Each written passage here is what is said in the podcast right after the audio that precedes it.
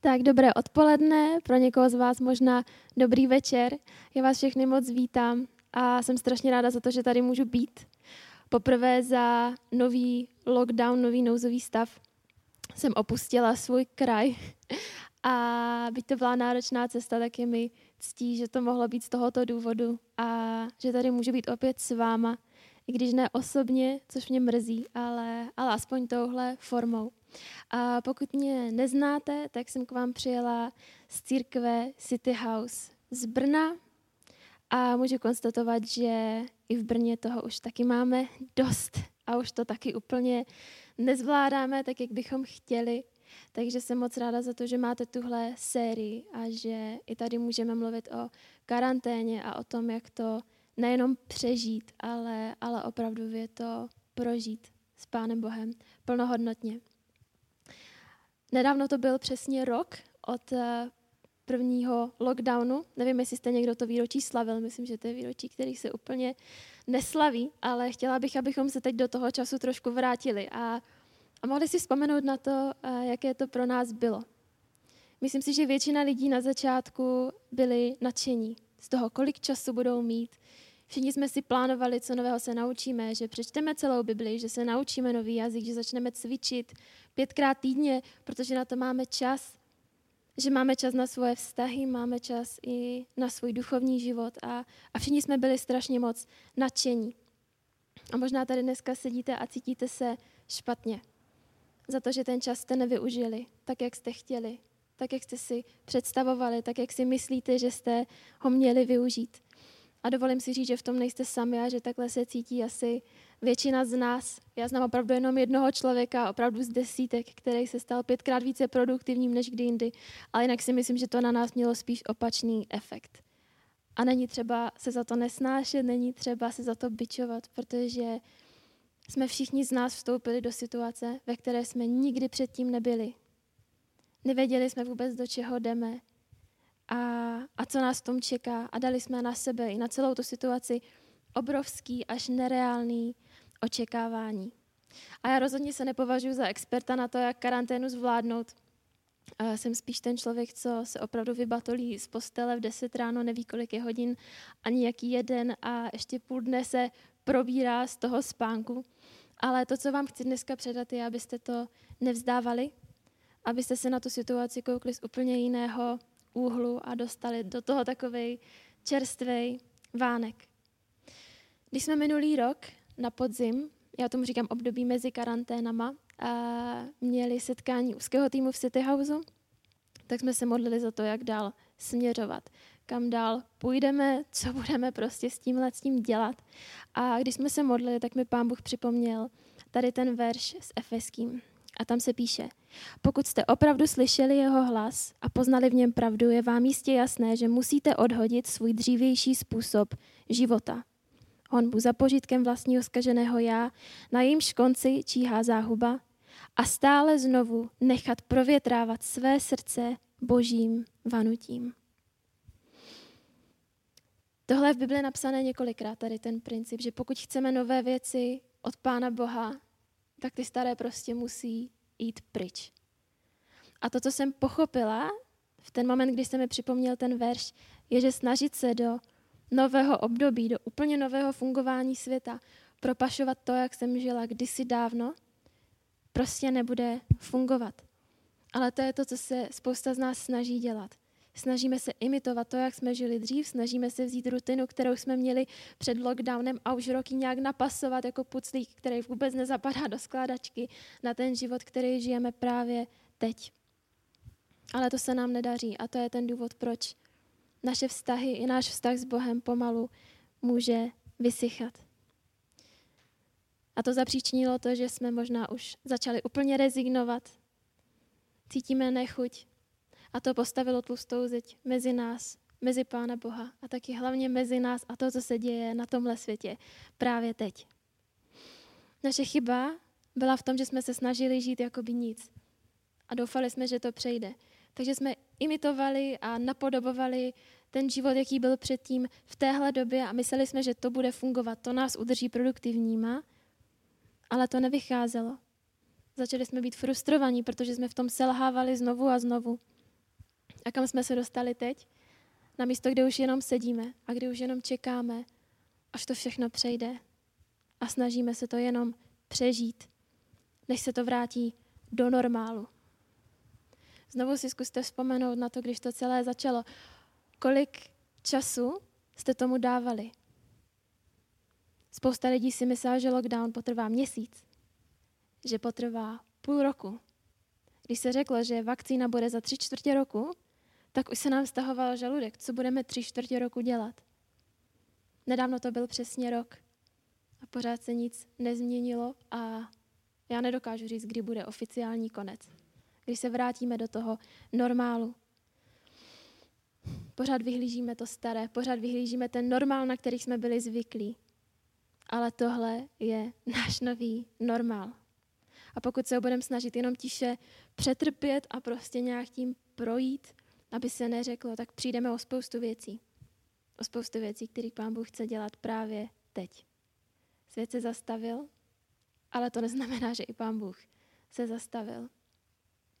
A skvělý obraz pro tohle použila uh, pastorka, nevím, jestli to slovo existuje, ale, ale možná jsem ho dneska vynalezla, pastorka z Austrálie, z Hillsongu. A tohle její zamyšlení jsem slyšela na začátku loňského roku a strašně moc to ve mně zakořenilo, strašně moc mi to pomohlo. A i proto, že já jsem vizuální člověk a i proto vám to dneska chci předat.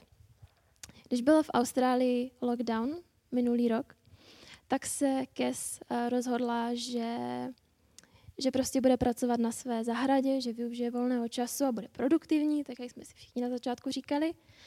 A měla na zahradě vysazenou meruňku. A jednoho dne té meruňce ostříhala větve a, a když se po pár dnech vrátila, tak viděla, jak ty větve leží na zemi a rostou na nich malinkatý zelený lístečky. A takovýhle větve, odpadnutý od stromu, přesně můžeme být my.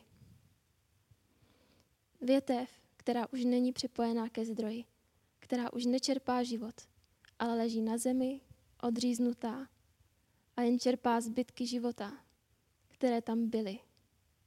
A to jsme my, to jsem byla já, když jsem vzpomínala na konference, kde bylo deset tisíc lidí, na večery chval, kdy jsem si listovala ve svém deníku a četla jsem si, co pán Bůh ke mně kdysi mluvil, když ještě svět mohl fungovat.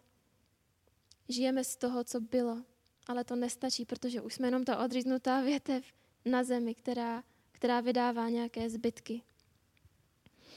Potom popisovala druhou rostlinu, co, co si vysadila na zahradě, a to byly bílé růže, které si objednala z e-shopu a dorazili v krabici. Ona to ukazovala na to video, prostě jenom hnědý kořeny. Nevypadalo to jako nic živého, nevypadalo to vůbec nějak krásně. A, a ten návod jí říkal, že to má prostě zakopat do hlíny a zalívat a, a čekat. A důležitý bylo, že po dobu týdnu, možná i měsíců, z těch růží neuvidí, ale vůbec nic. Protože to nejdůležitější, co se tam děje, se právě děje pod povrchem. A já se vás chci zeptat, žijete ze zbytku toho, co bylo kdysi? Nebo zapouštíte kořeny hluboko do země? Cítíte se být tou růží, nebo spíš odříznutou větví? Když jsem se nad tím zamýšlela já, tak mi bylo jasný, že já jsem prostě ta větev. A zamýšlela jsem se nad tím, proč to tak je. Proč tolik křesťanů kolem mě jsou ty odříznutý větve, které leží na zemi. A vybavil se mi můj oblíbený verš z přísloví z 29. kapitoly, kde se píše, že tam, kde chybí vize, jsou lidé bez zábran. Tam, kde chybí vize, lidé ztrácí směr. Spousta z nás byla odříznutá od stromu právě proto, že jsme přišli o naši vizi.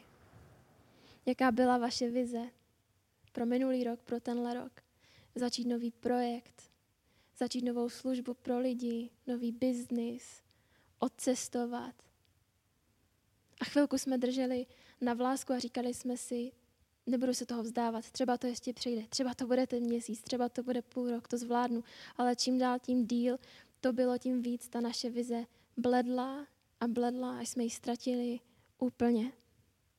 A tak tu znova sedíme a možná vůbec nevíme, proč tady jsme. Možná si říkáte, jestli vůbec má cenu něco plánovat v téhle době. Má cenu vůbec mít nějaký sen.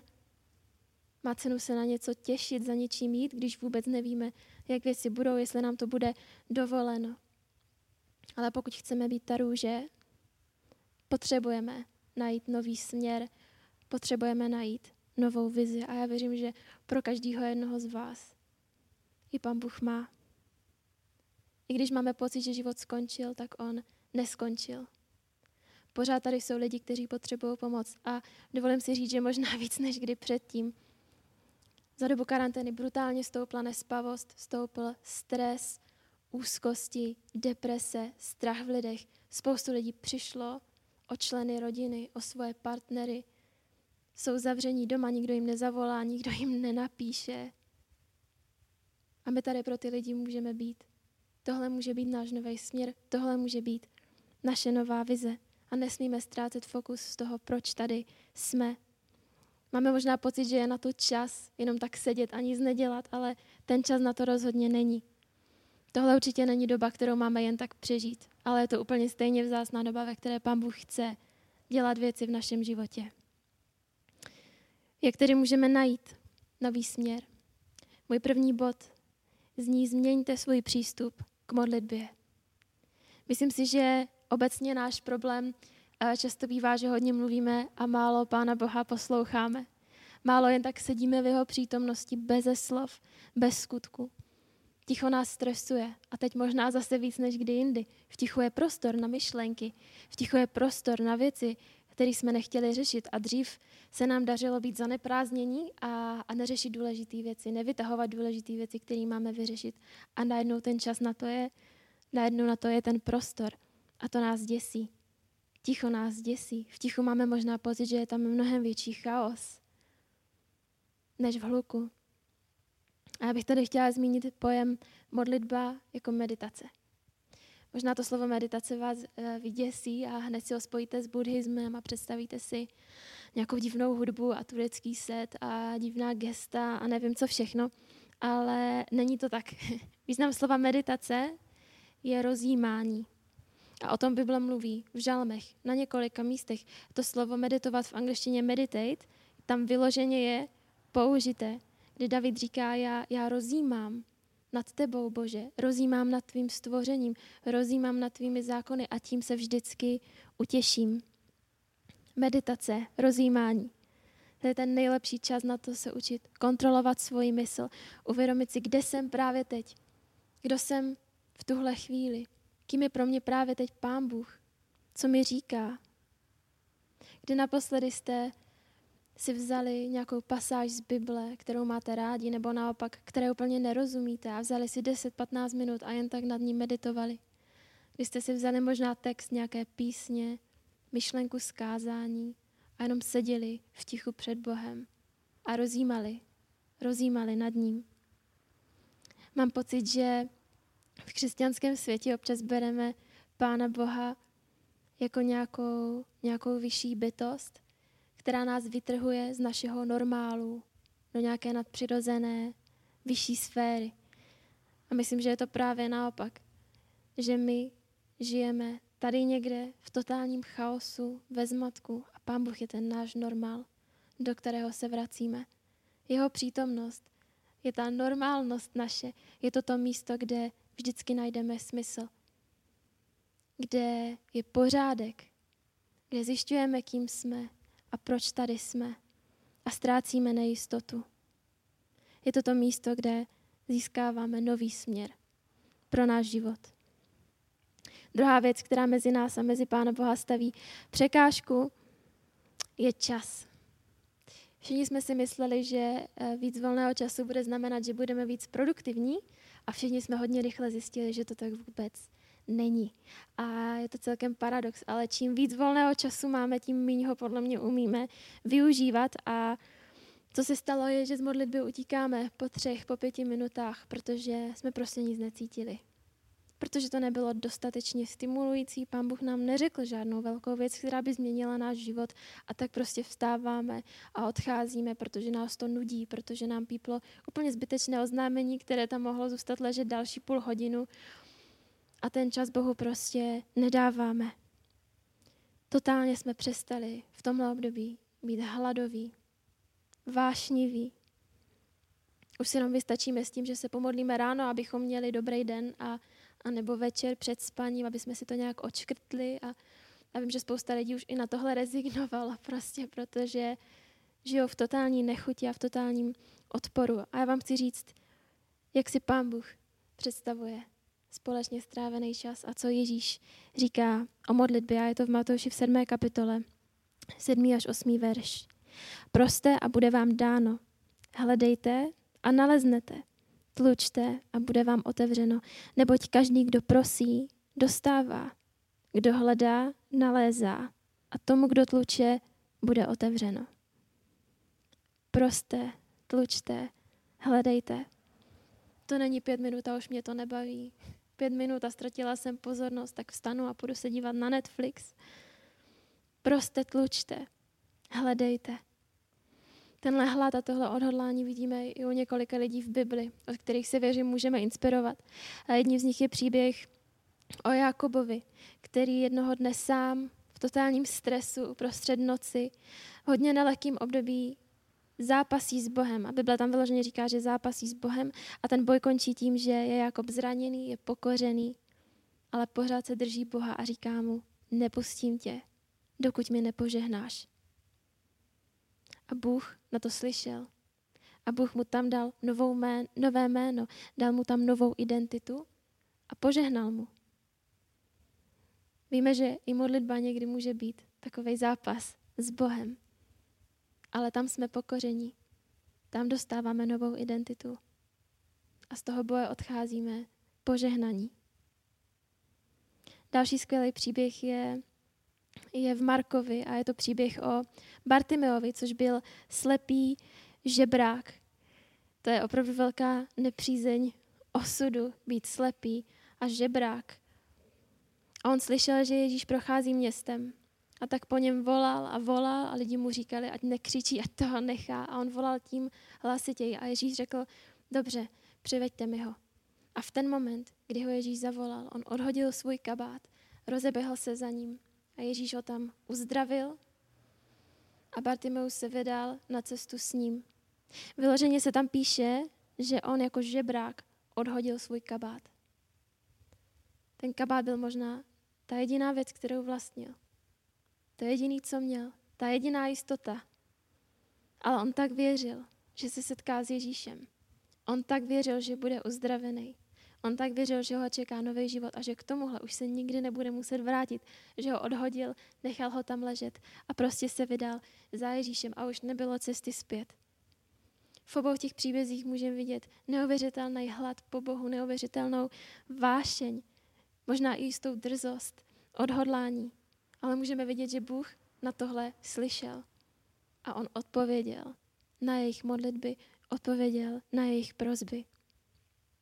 Takové malé zhrnutí tady té části. Potřebujeme se naučit rozjímat, potřebujeme se naučit naslouchat a potřebujeme do našich rozhovorů s Bohem vrátit hlad a vášeň a opravdu začít prosit, tlouct a hledat. Druhá věc, která věřím, že nás rozptiluje a, a odvádí nás od toho najít nový směr, jsou nereálná očekávání, která klademe sami na sebe. A myslím, že to je takový nešvar většiny lidí. A proto ten druhý bod zní, pusťte nereálná očekávání sami na sebe. Spoustu lidí stojí na jednom místě a stagnuje, protože si moc dobře uvědomili, že jejich disciplína v tomhle období prostě nestačí že lidské úsilí tady není dost na to, abychom se dostali tam, kam chceme. Že my jako takový prostě nejsme dost. A víte, co je dobrá zpráva? Že Bůh tohle o lidech zjistil už hodně, hodně dávno. A proto nám říká, abychom přestali hledat ty odpovědi v nás. Abychom přestali hledat odpovědi a řešení v našich vlastních zdrojích. Ježíš sám o sobě řekl, Já jsem chléb života. Kdo přichází ke mně, nebude nikdy hladovět. Kdo věří ve mě, nebude nikdy žíznit. Já jsem světlo světa. Kdo mě následuje, nebude už chodit v temnotě, ale bude mít světlo života. Já jsem ta cesta, pravda a život. A možná jste tyhle verše už někdy slyšeli a řekli jste si, že to jsou pěkná slova, že to jsou pěkná vyznání, ale je to mnohem víc než to. Bůh nás viděl jako ty ztracené bytosti, který zmateně chodí po tomhle světě a říká nám, ty už to nemusíš hledat v sobě. Já jsem tvoje světlo, já jsem tvůj chléb, ty už nebudeš mít hlad, já jsem tvoje cesta, jsem tvoje pravda a jsem tvůj život. A my stejně v období karantény žijeme totálně hladoví, žíznivý, unavení a snažíme se být náš vlastní chleba, být naše vlastní cesta, být naše vlastní světlo. Protože pořád věříme tomu, že odpověď leží v našich schopnostech, že odpovědi leží v naší disciplíně a v našich vlastních zdrojích a v naplnění očekávání, které jsme dali sami na sebe, nebo si myslíme, že Pán Bůh je na nás má, když to vůbec není pravda. Ježíš nám ale říká, já vím, že ty tím vším nemůžeš pro sebe být. A přesně proto jsem se tím vším stal já. Ty nejsi dost, ale já jsem. A v tom je ta svoboda.